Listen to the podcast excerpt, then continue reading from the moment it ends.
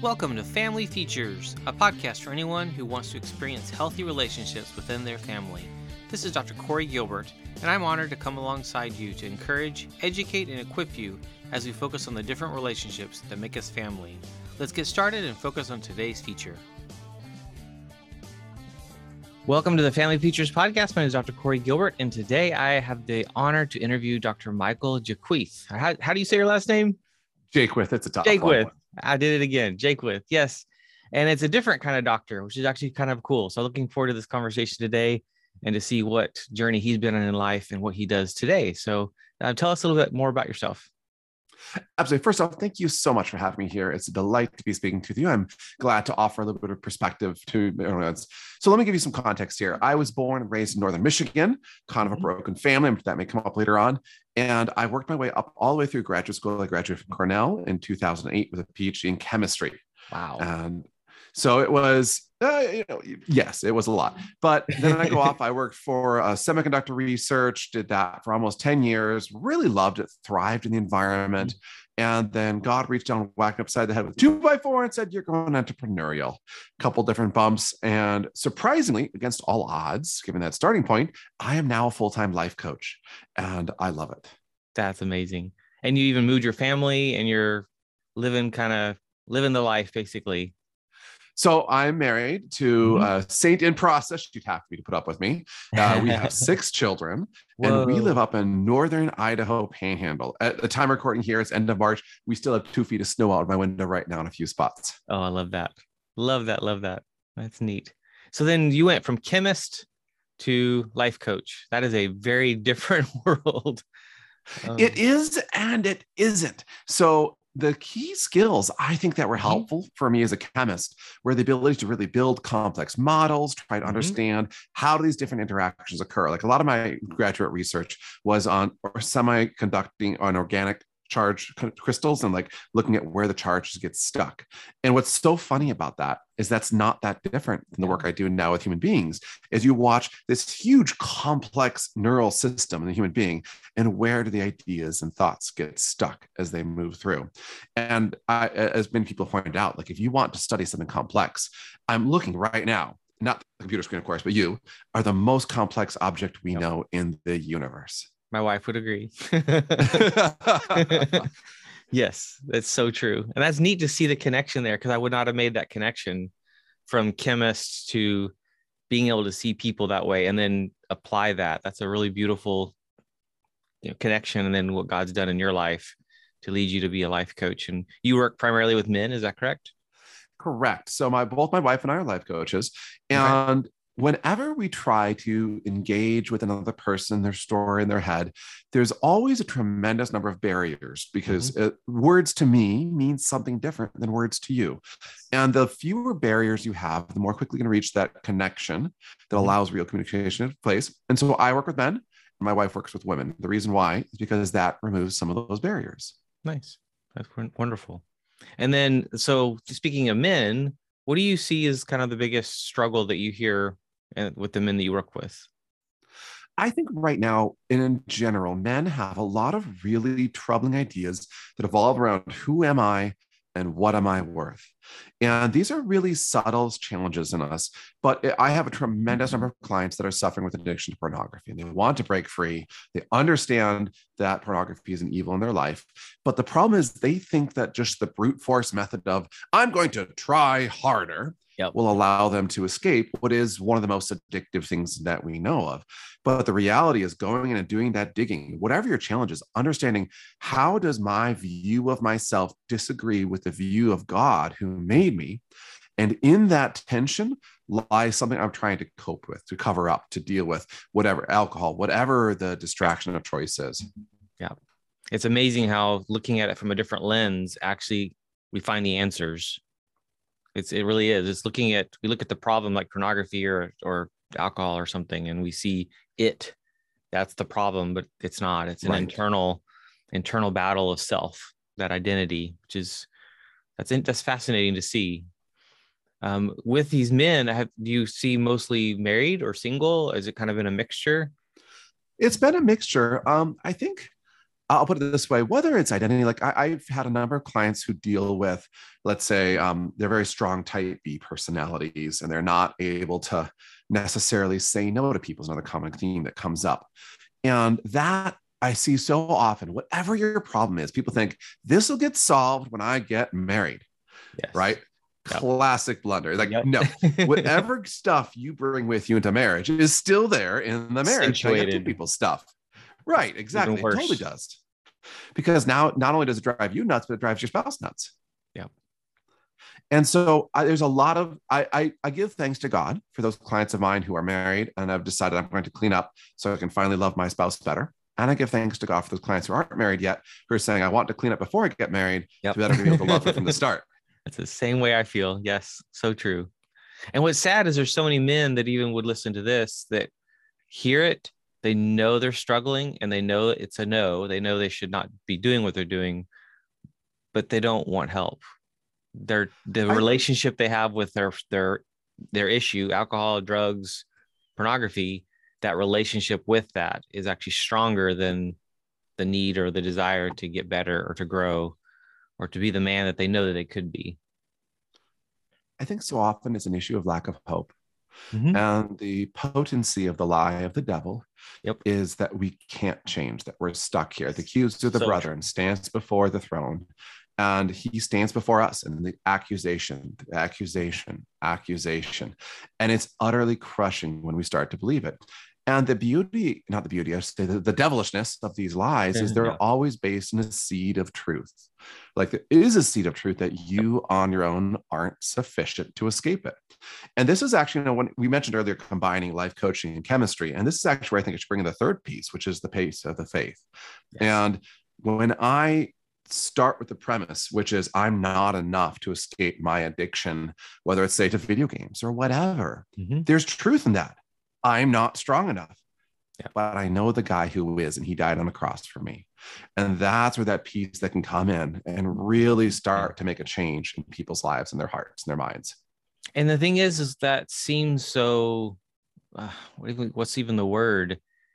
Like it, we we believe we're supposed to be self sufficient, Yes. So the the dependence and the the admitting of that is such a huge hurdle that I can't do it because we've been told that we're supposed to suck it up. We're supposed to, you know, be the man even and all these things that I should have the willpower to stop it if I want to. Or the men that say, "Oh, I can stop whenever I want." It's like, yeah. Let's try yeah, that. Try that. Try yeah, that. See how that works out. and that's where you, you come I, in. I think, but I think one of the most powerful things is to start with the biology of it. Mm-hmm. Like if we ever Love want that. to acknowledge the extent of how broken we are without God, mm-hmm. we start by looking at the damage we've done to ourselves. And you look at it from a neurological perspective, mm-hmm. the addictive power of, say, pornography, because that's just such a big one, yep. is much greater than that of cocaine. The way that your brain responds to the dopamine hit, the way that it then creates those loops inside your own head. Like it's not an exaggeration to say that you're not strong enough on your own to get out of it. And the idea that you are is, is, just utter silliness. And as you understand that biology and understand how strong that compulsion can become, like I can no more kick off and fly out this window and start flying than I could choose to adjust that level of compulsion if I try it solely under my own power. Yeah. And it's amazing to see there's multiple states across the country that have actually deemed so secular worldview even that pornography is a, a health issue in the culture. That's amazing to see that. It's sad to see how many others don't don't kind of jump on board that and see the damage that pornography does because the data shows we know we've done the research there is no question exactly what you said that it is more damaging than even some pretty powerful drugs so yeah good luck just walking away one of the things that I, have had clients before that well they do espouse the faith they're like i just don't think it's that big of a deal really right and so one great website for anyone who think, is thinking that direction is fightthenewdrug.com mm-hmm. and they take on the issue of pornography with zero components of the faith and just using the science show how destructive it is but here's a great piece that i sometimes give people when I, as a man, look at a hammer, imagine I'm holding up a nice manly hammer right here, right? The part of my brain that lights up identifies, oh, here's a tool. I'm going to use it like a tool. When I look at a person, say right now, I'm looking at your face, mm-hmm. part of my brain, much more extensive, lights up saying relationship. Mm-hmm. But when I'm addicted to pornography and I walk up to a beautiful woman, I look at her, I don't have relationship light up. I have tool light up. And if you just let that sink in for a second, what that means, how on the earth are oh. you going to have a loving relationship with the woman of your dreams when your brain looks at her and sees hammer? Yep. That's such a great, oh gosh, that's such a great picture. I love that so much. That is so true. We in we again see this in the data. The data shows that the more you consume pornography, you actually see them not only as a tool, but something to be consumed. Yes. Which is horrifying. I mean, women should be stinking mad about this. It breaks my heart how even so many women I know actually are complicit. They're just kind of like, oh, it's no big deal. It's part of culture. All boys do that. Even moms right. sometimes. And it's like, no, this is toxic because God made nudity to be a beautiful thing in the right context. And when it becomes consume, consume, consume, and I can change the size and the look. And uh, one of my clients one time pointed out if you really look at pornography, and he's like, obviously don't do this, but if you watch, he goes, it's void of intimacy. Yes. And just like you said, it's not relationship, it's taking, it's for myself, it's the debase version of ourselves. Yeah. no this leads to a whole separate second cycle that happens in our brains mm-hmm. and it's super important to learn to watch which is what i call the shame cycle mm-hmm. and this can happen either I, I, see this commonly with christian wives who are upset about this and they just start laying the shame on their husbands or even it could be the, the man himself laying yeah. his own shame cycle up there mm-hmm. And what's so utterly toxic about this there's twofold number one the shame cycle always leads to more of the behavior that you don't want but number two it's in effect a rejection of god's love and god's mercy and I, I think that second line is really the one that I want to invite people to consider. It's in effect saying, I know better than God what God's able to forgive. Yeah. And if you want to jam up your brain and block the healing grace that God wants to give you, mm-hmm. start with that presumption. It's a great one to jam that up. Yeah. In one of my trauma classes, I talk about the echo of praise and how yes. we're meant to reverberate back and forth between me and someone else. And and there's an energy with that and it breaks that when i'm basically self-sufficient or act like i am and there's there's a loss there we're meant to and we've seen that with even the last couple years how many people have been lost kind of in the the shuffle of a lack of connection totally. with people that we need one another Tim Keller is one of my favorite people to listen to, and he's a Protestant minister in New York, and he has a big mega church there. But he has the best imagery when he talks about various biblical principles. Mm-hmm. And the one that comes to mind is he talks about the divine dance and how mm-hmm. you have like this intricate dance of the Father, the Son, and the Holy Spirit through all of time, and that each of us is invited into the dance. Mm-hmm. It's a dynamic dance of giving of myself, of you know, of engaging of myself with them, and I love that imagery so much because that is the exact opposite of everything that we get trapped in the world. And when we get trapped in the world, there is no dance, there is no giving of self, whether it's pornography, substances, loneliness, all of it. It's all there is no other, it is only me. And the image of that dance just it's so inspiring. I love that too. And it's interesting because he wrote that book, Meaning of Marriage, mm-hmm. primarily because his church is mostly single. Right. And he was basically saying, guys, men, women, stand up. You're meant to actually make permanent connections, not hookup culture. You're make, meant to. we've we've lost the sacredness of marriage, which that breaks my heart when I look at my own students. And it's like you you see marriage as something that might happen one day if I decide to settle down, because you're living in the hookup culture world, and you see you've you've lost the hope of a successful long marriage. You don't have good examples in your own family, oftentimes. There's so much brokenness there that plays out. Um, and, and that's that's heartbreaking because that doesn't lead to a um, the life that they want or could have. And marriage is something again back to that word sacred. To me, we've lost the value of what that should be and where it should be put. And I agree with singles because I was single till my late twenties, where it's we almost put uh, marriage on a pedestal that right. your life is your life begins once you're married and like that's not true either and we could see the examples in scripture of those that were single and served and um, so many others and throughout history so that's not the end all uh, I think a lot of stuff with marriage comes from what we think about marriage as mm-hmm. an institution.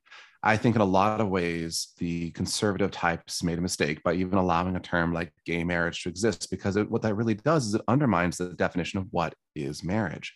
Yes. And it starts to introduce this idea that marriage is one of two things it's either this impossibly painful thing that can never work, which is what a lot of people view it as, right. or it's something purely for my own benefit to bring me pleasure and companionship because that's just makes me feel better. And both those two are horrible definitions. And, and we see the culture reacting to those two ones. When you consider the first definition, you say, I'm going to be single forever. Who wants that? Yeah. And the second definition is just as toxic. If you go into a marriage thinking it's all about you, good luck. It will not stay that way for long. And the, if we pull it back to the definition of Christendom from all time, the permanence of marriage is one of the good values. It's one of the yes. fruits that comes from it. but it's not because it's permanently feeling great to be me, but it's permanently getting me ready for heaven as that marriage dance reveals yep. to me my own flaws and what is oftentimes a very painful way. Like my wife and I have had conversations because she sees intimately into parts of me that are flawed. And she's like, Hey, Michael, I uh, see that part right there. You might want to check that part out. Eh? I'm like, Ooh, oh, yes. Yeah. Thank you, honey. I really I enjoyed like having you point that out. I know. So true. But the value there, when we look at this mm-hmm. from a Christocentric perspective, is that it does bring us closer to that state of heaven. Yep. And that is both here and there a far greater value than either two distorted views I started with. Mm-hmm. And Gary Thomas, in his book Sacred Marriage, does a good job of painting that picture of you. We all got into marriage because we saw someone that could make us happy. Yes. And then you get married and go, oh, wait, it's about now me serving them for the rest of my life, no matter what. Last night, I had a student in my class actually ask, So I just don't understand why we don't test drive the car before we get married. That makes no sense. Why would we just, what if we don't, what if we just don't like sex with each other? It's like, it's so about that for for a lot of this you know 20 year old culture and it's like that's not it yeah. you get married and let's say you never could it's not about that or that it's not great like you think it is, you need to stop watching the movies you're watching. It's probably the problem, or consuming the porn you're consuming. Or tell them it's there's going to be phases where it isn't great. Right. I don't care if you found the like the most perfect person. Your test yeah. drive comes back and says it's amazing. Yep. When you get married and go into the grinder that is the human yep. formation process, yep. when your wife points out to you, here's a really yucky part about you that you need to work on. Yeah you're not going to want to have sex with her and it's not going to be fun and exciting. Right. And that is a phase. Like it's, it is a job. Actually, I heard once said the devil does everything in his power to persuade us to have sex before marriage and persuade us not to have sex after marriage. Love it. Yes. So true. Yeah. And it's amazing because like the conversation we had last night in class was exactly that. It's like, it doesn't make sense why why shouldn't we just be able to kind of do what we want and then eventually settle down it's like I basically adamantly said, you're either a believer or not. And that's scary to think about. Am I going to follow Christ or do I act like I have a fire insurance card in my back pocket? I'm a Christ follower, but I'll do whatever I want.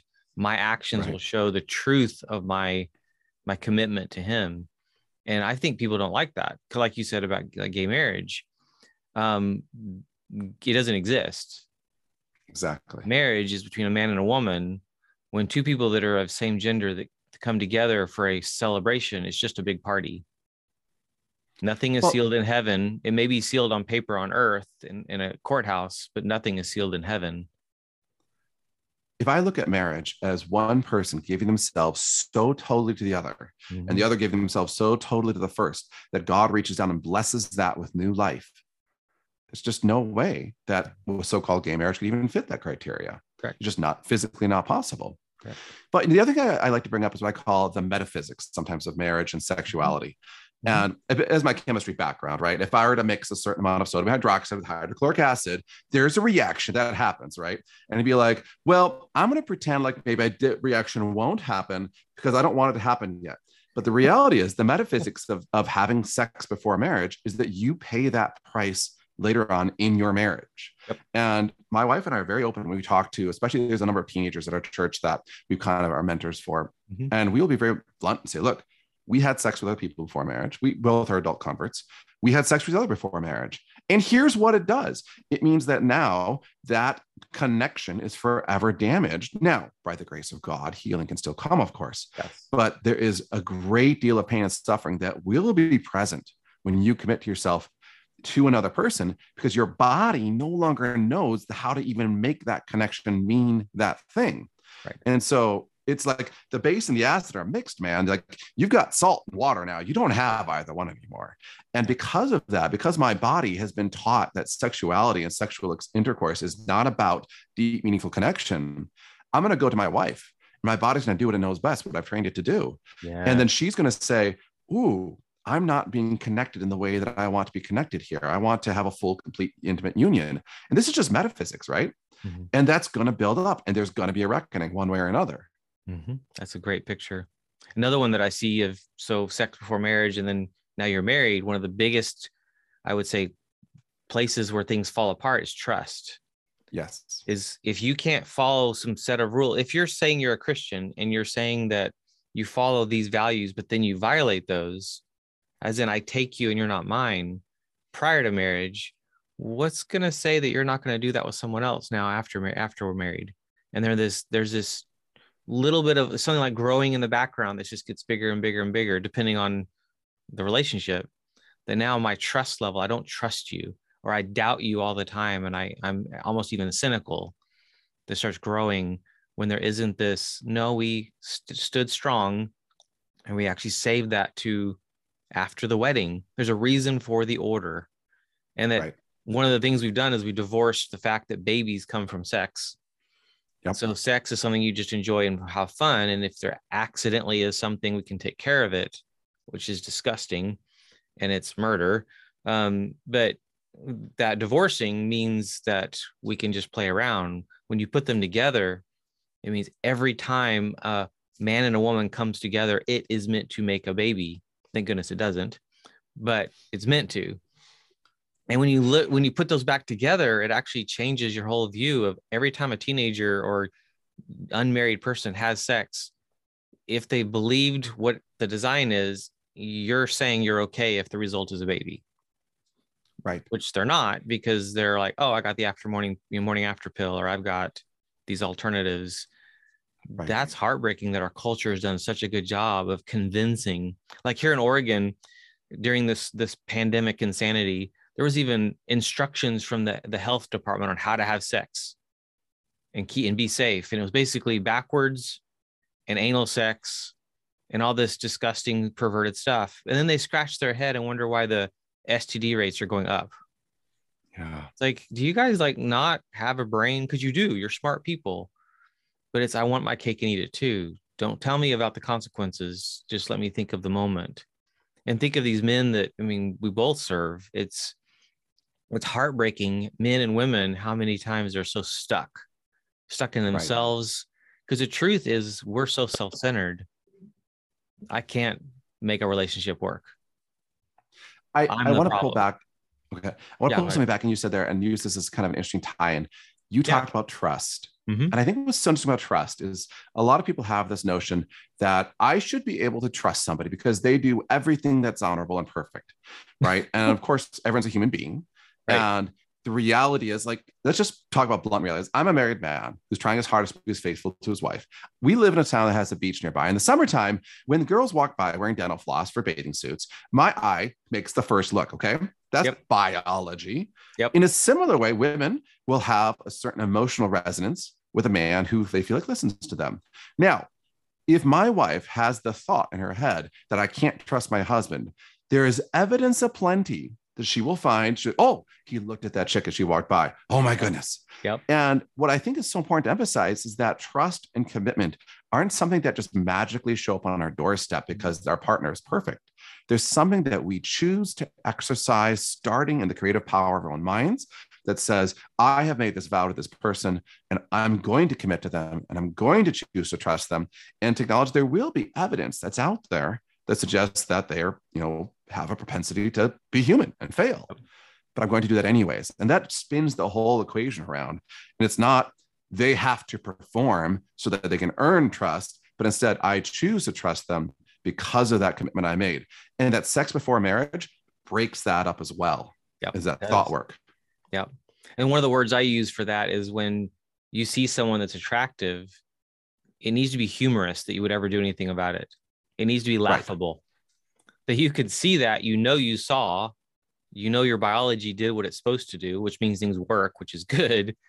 But your commitment is so strong that you look at that and just laugh. You're like, yeah, right, whatever. And you move on versus the, I'm going to take her away for later Right. creepy, creepy, creepy.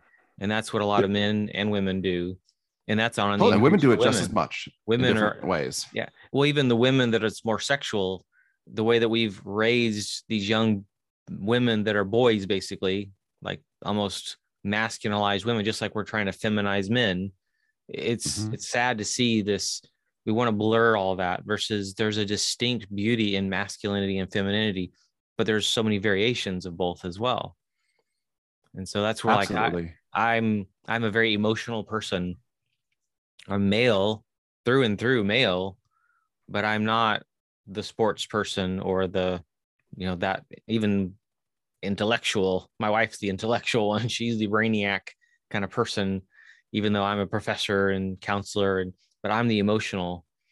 But we've we've categorized these all as masculine or feminine culturally, which to me makes sense why we have some of our gender questions, but they've gone off the Right.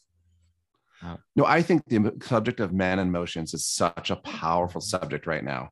Like, if I were to choose one thing right after that men struggle with, it's both the knowledge that men can have feelings, but then even at a deeper level, the understanding of how to have a feeling Right. other than anger, Anger. and lust. anger and Like, lust. Yeah. anger and lust are the checkboxed emotions for men in our culture, right? If I'm a guy, a manly man, he can yell with the best of them, and he his eyes never leave the ladies. Yeah. But the reality is, there's a whole host of emotions out there. Things like fear, things like a sense of inadequacy, things of even just peace. And learning as a man to, to, to process these. And so this was actually uh, you're you're blessed in many ways that you have that, but I did not grow up with that at all. And Mhm. in my own journey, I, I had this abusive father who role modeled anger and force are what a man should do. And I then, as we oftentimes do, lived that out once I became a man. I so I thought, and then had to really have a reckoning as God reached into my life in a very powerful way and said, "What you doing there, Michael?" I'm like, "I'm being a man. Don't you know? Here's the memo. Here's the spreadsheet with the check marks." Yep. And he's like, How's that working out for you there, Michael? And I'm like, Oh, let's not talk about that, God. Let's talk about a different subject. Yeah. And learning for me to allow myself, like if my wife, say, makes a scowly face, could be Mhm. anything. But let's say I say something and she's like scowly face.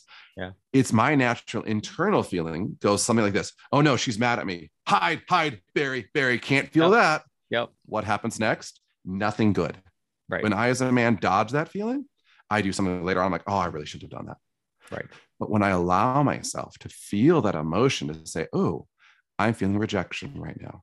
Mhm. This is what rejection feels like. And you know what? I'm strong enough that I can feel rejection and it won't crush me. Yep. 10 years ago, I could never have done that. Like it was that, that, even that thought, even saying it out loud feels so overwhelming Yeah, to 10 years ago. Michael. Mhm. And you have But it's six so powerful. now. Yeah, right. I have call three them my girls three boys. Three girls and three Yeah. boys. That's neat. Yep. Yeah, I've got three kids, two boys and a girl, but I call them my experiments because they're all so different. They are. Isn't it amazing how God's grace works in that way? Like each one is a rat. Like, how did you all come from the two of us? Like each of you is totally different. it's so neat.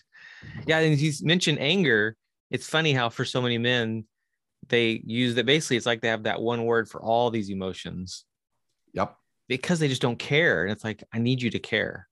You, your wife needs you to care. And as you start caring, you go, oh wow, that emotion wasn't anger, it was this. And they start adding words, and they realize, wow, that word inadequacy. Oh, how big that one actually is. And fear. Yeah. Oh, not, men aren't supposed to show fear. Oh crap, I'm so afraid right now that my, my wife's mad at me, or that my, something at my job, or I get exposed. That's the again one of the biggest fears for men. And you work with that. I love what you're doing and the way that you think um, through this with men. That's neat. One of the things that I love about the approach I use is we'll oftentimes break out the feeling and the thoughts separately. Mhm. And it's very common for men that the thought will be something like, I don't want to be discovered. How do you feel? I feel angry about that. I'm like, well, wait a second here. Let's dig a little bit under that because Yeah. that's probably the surface feeling, but especially for men, but also for women.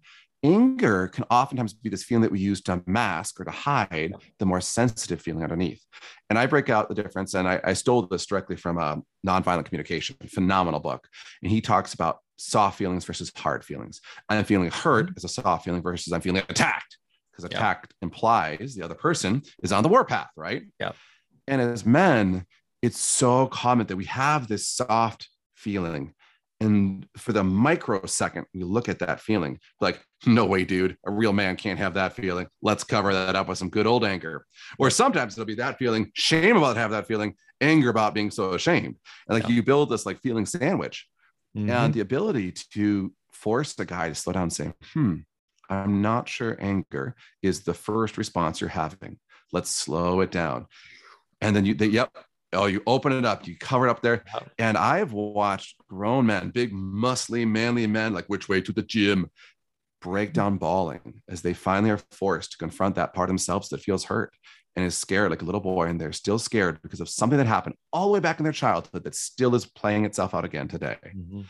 very very powerful technique of going in and finding those feelings Yeah. And speaking of the like childhood, I was at a doing a men's conference a few years ago and or men's retreat, and um, we did the ACE score. So the ACE, adverse childhood experiences, the 10 questions, and then they did the resilient score, which is the second half of that, which is really powerful of what what people in my life believed in me back then when I didn't have the support. This guy walks up to me in his 70s afterwards in tears at this thing, just like I'm a 10 out of 10. I don't even know how I made it to this. I have ruined everything in my life, my whole adult life.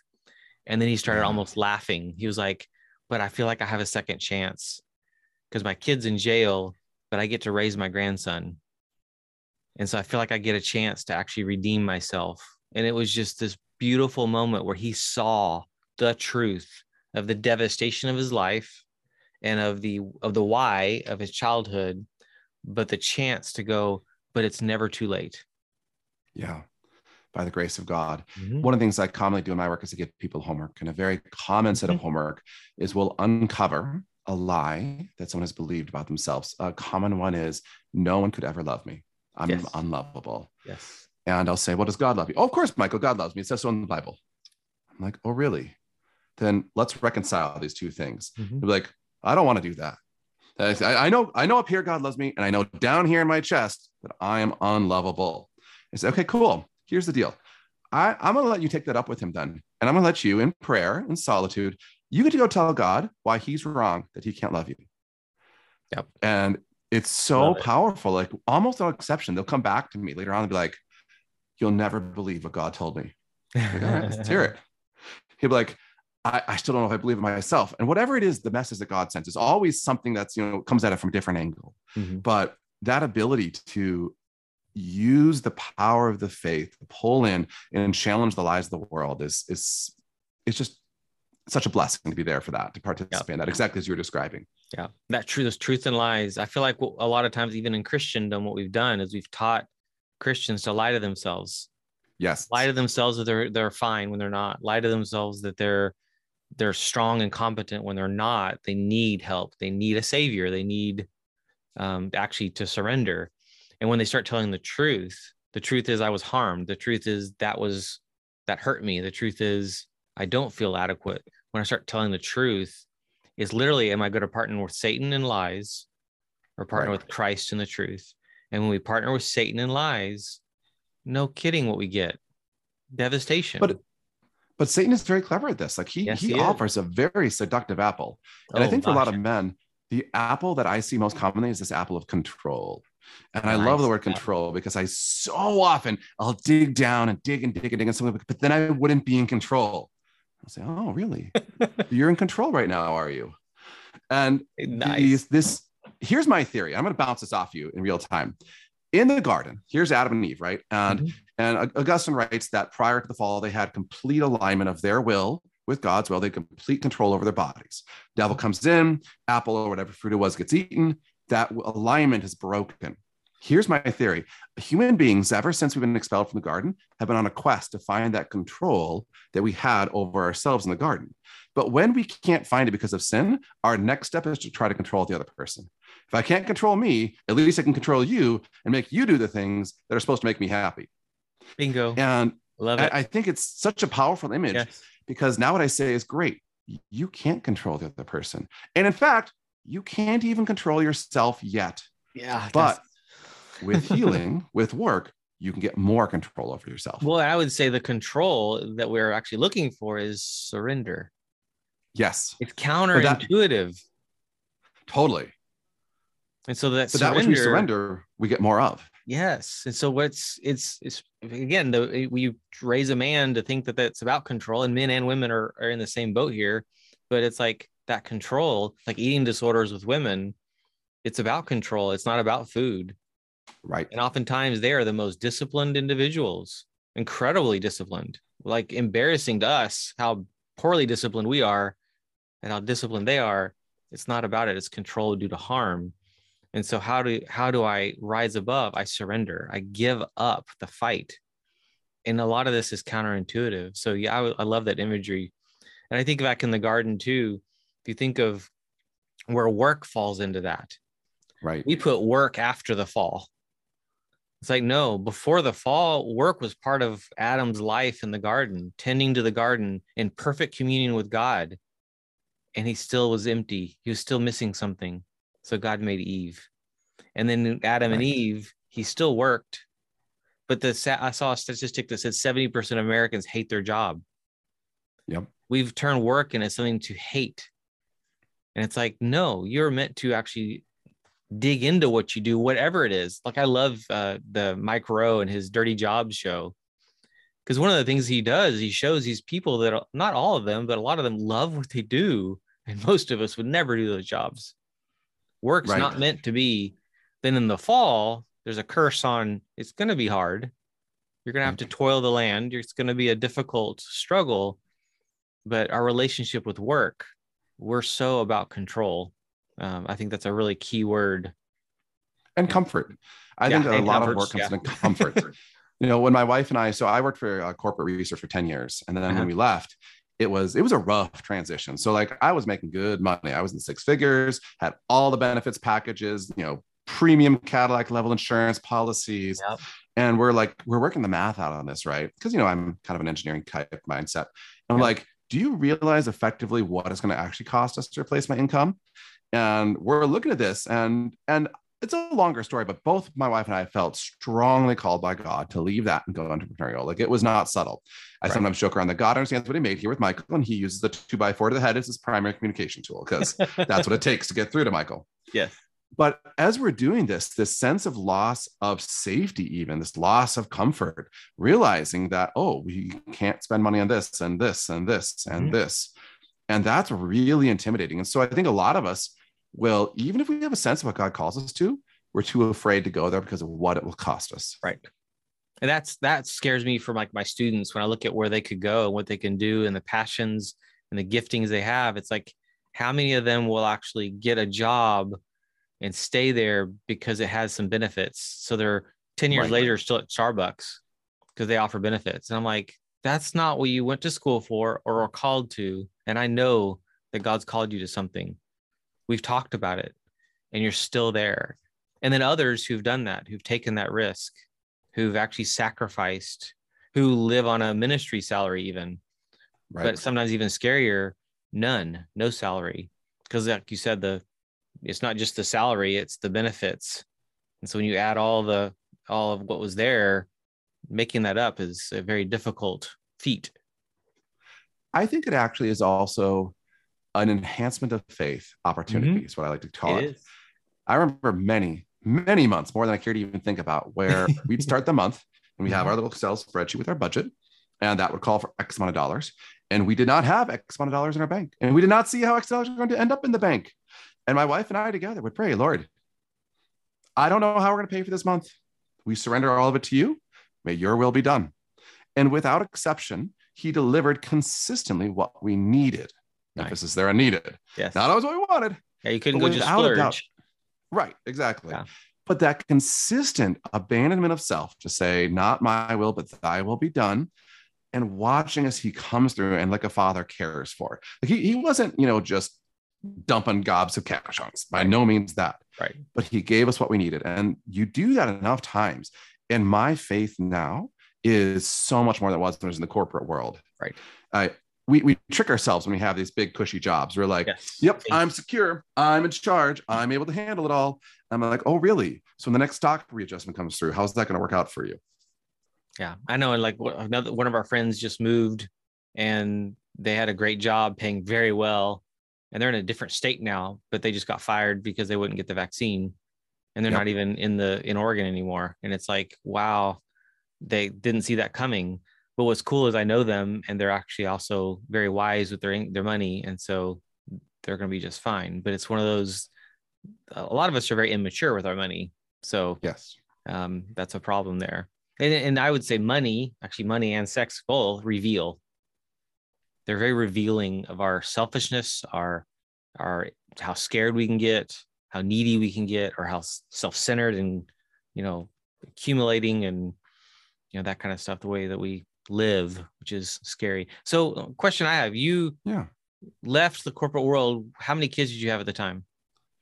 So when when we left, we were we had three kids and we're pregnant with our fourth, and what's so interesting this is how god works. I have to share this little bit of a story. We have what i call irish triplets which isn't a word mm. by the way because after having irish twins no one's ever crazy enough to do it again. Um, yeah. but there's a long story why we're there and that was yet again another spot where god said this is what's best for you mike. I'm like oh. so i leave this job right? And shortly after i leave the job my wife gets put on bed rest. She has this condition where and it gets worse with each of these next three boys oh, where her body produced too much that hormone that makes their joints get really weak and produced it way too early. Mm-hmm. And so like her joints started like falling apart. And so oh. she's just has to stay in bed, can barely walk to the bathroom screaming in agony for months. And so oh. all of a sudden now we have brand new business. Michael's trying to run the business by himself and take care of all the children by himself because my wife, like she's she's heroically trying to do what she can from bed, but like there's a limit, oh, right? With little kids. Oh yeah. And by the grace of God, we made it through. But I look back, if I had still been working that corporate job, I don't know what we would have done. Like, there's no way in my wife you were home. take care of those kids because I was home. You were home. And, oh, and the that. first phase oh, was I love that. I could do everything I needed before the kids wake up. And so yep. like, it was a rough time. Michael had to grow a lot of maturity and give up a lot of stuff. yes. But I would get up at four in the morning, do all the business stuff by eight, then take care of the kids through the day. When the naps came up, I got to do some more business stuff then. Yep. And then evening came up and it was it was bumpy and then God you had fourth kid, and then fifth kid, and then sixth kid, and sixth kid, all on a cadence. Oh, each one popped out a year later.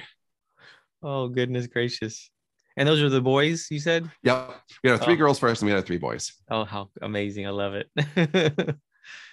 That's neat. And so to think of that season of struggling financially, and then those children and your wife's health on top of that, eh, the word you said earlier, uh, we don't want our faith challenged Right. That's what scares me for so many of us, and myself included at times. It's like I want the cushy, or I want the to be okay. One of my beliefs personally has been, yeah, the comfort. My belief has been, if my life is comfortable, I'm not doing enough to mess with Satan. and I know that can get a, a little a, too crazy, like but I'm like, you know what? If I'm because I have a lot of health issues. Right. Uh, I have Crohn's and I have flare ups and I have all sorts of autoimmune stuff. And it's like if I am not having a problem, I feel like I am not being a threat to Satan and he's not messing with me because he knows he can get me there because he's put me in on he's put me in bed for even up to a year or over a year. And Ooh. so it's like I I feel like because of my calling to do what I do and I'm going into that charge and getting assaulted back because of what I do. Um, talking about gender and sexuality from a biblical worldview is getting less and less popular I believe, um, especially in Oregon. Yeah, and so that's there's pushback. There's push pushes to um, for me to lose my job, for me to you know to be banned, for our church to be banned. It's sad. It's scary. Um, but I feel like the more that that happens, the more I have to do what I do. Yes. And the thing is, is I again look around and go, how many people just punch a clock at work, do their job, they go home, they sit the, on the couch and they go do it again the next day. But then their kids are watching and going, why would I want that? Right.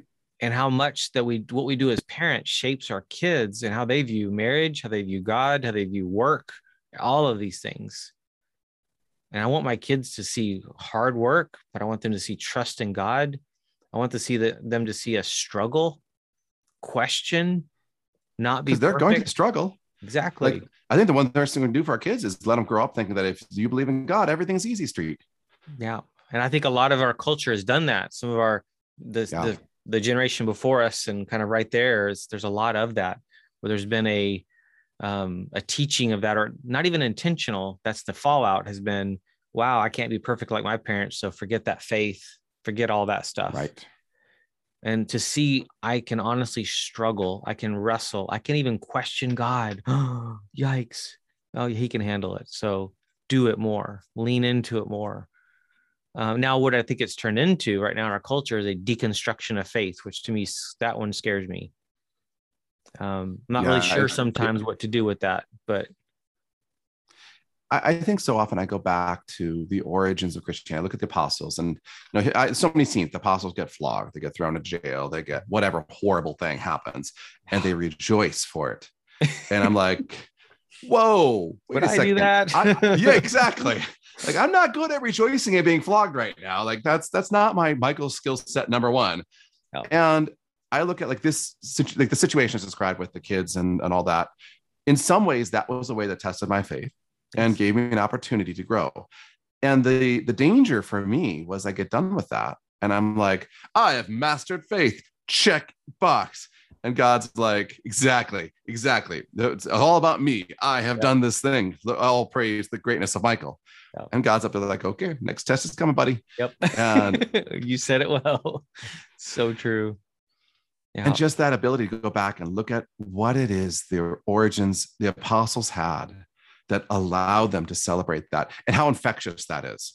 Yes. Like I have yet to have a situation where I stand up and 5,000 people convert, you know, uh, from the, my words. But I'm also not yet willing to self to rejoice for the lashing. So there might be a connection there.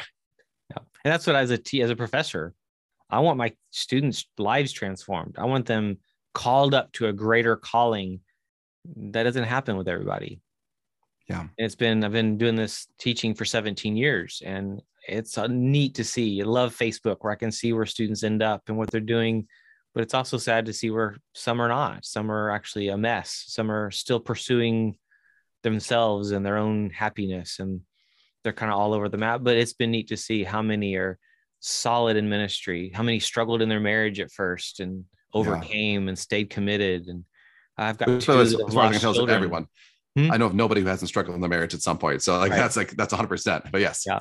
No, I've got two that have lost children along the way. Oh, that's rough. I've got three that I know of that have had brain tumors um, and other cancers. And it's like, it's neat to see. That's one of the neat things of social media where you can see people and it can be an inspiration of just my faithfulness affects them. And it's neat to see that. And that we're meant to be, that's, that's where when we talked earlier about marriage, marriage is not going to be in heaven. And so that's a hard thing for like my mind to wrap around. You mean my wife and I are not going to be, I don't like that. But what is the second part of that is, but the body of Christ will be. The two vehicles that God transforms is through marriage and through the church, the body of Christ. So it's like, how how can I invest in the body of Christ and how can I be an influence to others because we're all going to be together in heaven. And so it's like how to see that not marriage is important, but if we're not careful, we put that on the pedestal. And that's what we're seeing right now with over 50% of people have left the church. Um, I think one of the things that people don't get enough of is the challenge posed by Christianity. Mhm. Christendom from the beginning was a complete and total challenge. It was an overheaval of the entire worldview.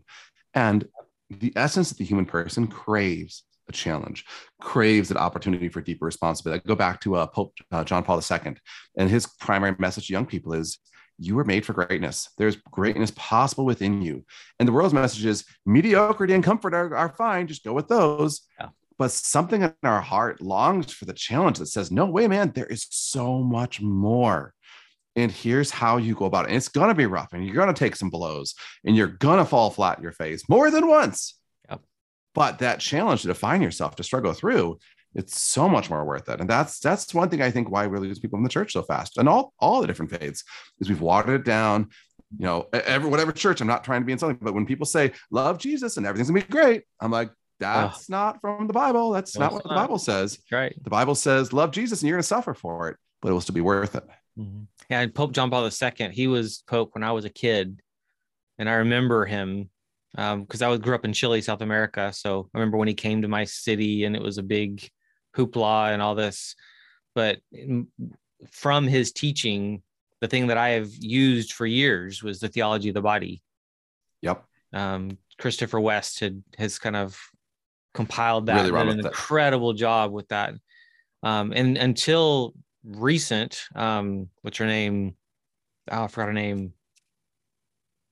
Oh, I lost her name. Anyway, um, that was the only theology I've ever seen written so well about sexuality and gender and who you're, how we're made, and um, just a beauty there. And then oh, Nancy Pearcey, and then Nancy mm. Pearcey wrote the "Love Thy Body," um, was the f- kind of first other good writing on that.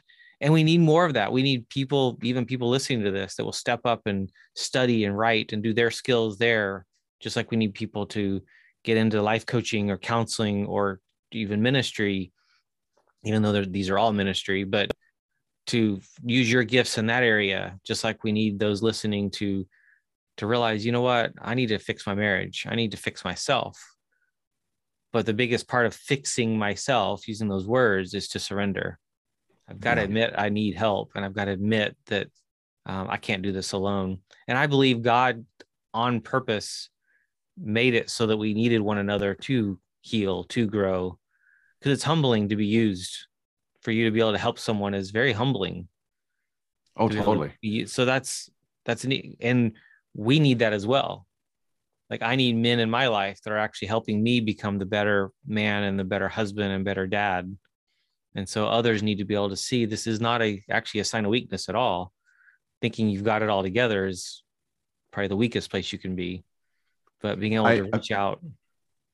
A few years ago, I ripped my ACL, and I was told, which is Ooh. not a fun one to do. Ooh. And I was told you got two options, Michael. You can just kind of live with it, and eventually you'll learn how to move around without an ACL, or you can go to a doctor, go through this incredibly painful. Well, the surgery is not painful, but the recovery is very, very right. painful from an ACL surgery. And with immense amount of work, you'll eventually gain back and, and function likely better than if you do nothing. And I thought about for a little while. And what's so interesting is I feel like there's a, a like a metaphor there for the mm-hmm. calling. Yeah, we can all drift and just drift into mediocrity, but it's not denying the goodness of God for me to go to another doctor, for me to humble myself and say, this other expert is going to do this work in my body. It doesn't mean that God couldn't heal it supernaturally. Of course he could. Mm-hmm. But God designed that part of the plan is for me to humble myself to allow this skilled surgeon to work upon my knee, to allow a skilled German physical therapist who delighted in making my recovery as painful as possible. yes. Excellent physical therapist. but like I would, he'd walk in, how, how are we doing? I'm starting to feel better. I will fix that. like, ah! oh, gosh. He's like, excellent. I'll be back to do it again. Oh, I mean, gosh. Excellent, excellent expert. But this participation, I think, that he allows it is the same in every aspect of life. Mm-hmm. Whether it's you, you know, needing to have fellowship with men that you respect, to say, hey, hey corey you know i know that i love you as a christian brother but i'm watching this behavior mm-hmm. and i'm not quite sure where this is coming from. The courage to call us out in charity and say hey hey michael i see that you're drifting this way. You know what's kind of what's going on? Do we need to talk about that? That dynamic is essential to the body of Christ, whether it comes in therapy, same as my knee surgery my doctor, and physical therapy afterwards. You know, maybe that's a closer analogy here to coaching, whatever it is, like to humble and submit ourselves to say, I need help, and that God has provided help via this other human being is part of the human experience. Yep. Very well said. Love it. So, so important.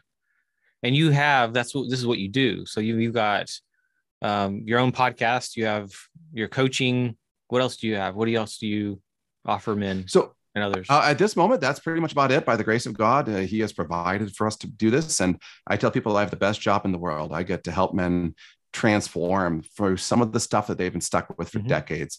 And so I have a podcast. I offer two different ways of doing group coaching. Sorry, two different ways of doing coaching. Either there's a group setting. Mm-hmm. I say that sometimes for people who want to do more work on their own. And then there's an intensive one-on-one setting. And my wife actually has exactly the same list of things. Nice. What's the masters? So masters is the group coaching program. Okay. And so the okay. idea behind that And this is something that, that I think a lot of guys are really hesitant to even consider at first because they're like, I don't want to talk about my stuff in front of other guys. But here's what happens: like, if you join Masters today and you start watching some of the recorded calls, you're gonna hear the following thing: Michael, I don't know if I want to share this. Here's all my problems. And at the end of which is like, I can't believe I said this in front of everyone else. Like, guys, unmute and tell them what what you're thinking right now. They'll unmute and be like, I just can't believe you said that. That so affects me. Like that's transforming my life. Just hearing you share about that. Yep. I thought I was the only one. Yep. And that phrase I hear so often. I thought it was just me. I thought only I struggled with this. I thought only I was afraid of that. Yep. And that community component is so powerful for guys. I love that so much. Love that so much. Yeah. What's the name of your podcast? Uh, Catholic Life Coach for Men. And so okay. I, I kind of just dive right in, call it as it is. I'm not ashamed of my faith. I am a Catholic. I, I have both Protestant and Catholic clients. I've, I have no discrimination. If you're a person of the faith, like I'm happy to work with you. And I only work with men. My wife works with women. And it's not that I don't love ladies, they're lovely people, but I think it's it's a simpler connection for a man to talk to a man and for a woman to talk to a woman. Yeah, it's funny because I actually almost only work with women because I deal with I, I think, trauma and abuse and sexual abuse and all that kind of stuff. So it's neat to see the the differences there. But I love your your name, like your website, Catholic Life Coach for Men. It's like this is what I do. Very yeah. niche, and that's so important. They they don't have any questions. Um, that's I love that very much. And we'll have all the links to stuff in the show notes too for for for those listening to reach out as well. Yeah, and they can book an appointment right here on your website, and yep, there it is. Book appointment free. Call. Talk to me. Yep. See if talk I can through. see if I can help you out somehow. I love that so much. Great. Well, any last words to give those listening? And I think so many guys right now mm-hmm. are stuck in a spirit of hopelessness. The, the world right now makes it seem like our problems are overwhelming. Like mm-hmm. I've had this for decades. This is who I am. I can't change this. You don't understand. I've tried so hard. It doesn't change. And this hopelessness is purely demonic and it inspires giving up and it leads us to just feel crushed. And it's when we're in that state, even the act of reaching out a little bit feels like such a big risk. Yeah. And I want to speak to you that if you feel that way, if you feel trapped, like you can't possibly change, two things. Number one, you're not alone. Mm-hmm. There are many others like you.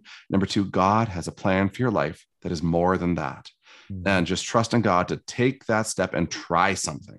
It may not be me, but try something. Keep trying till you find what the help you need is to live the life God called you to do. Yeah, love that so much.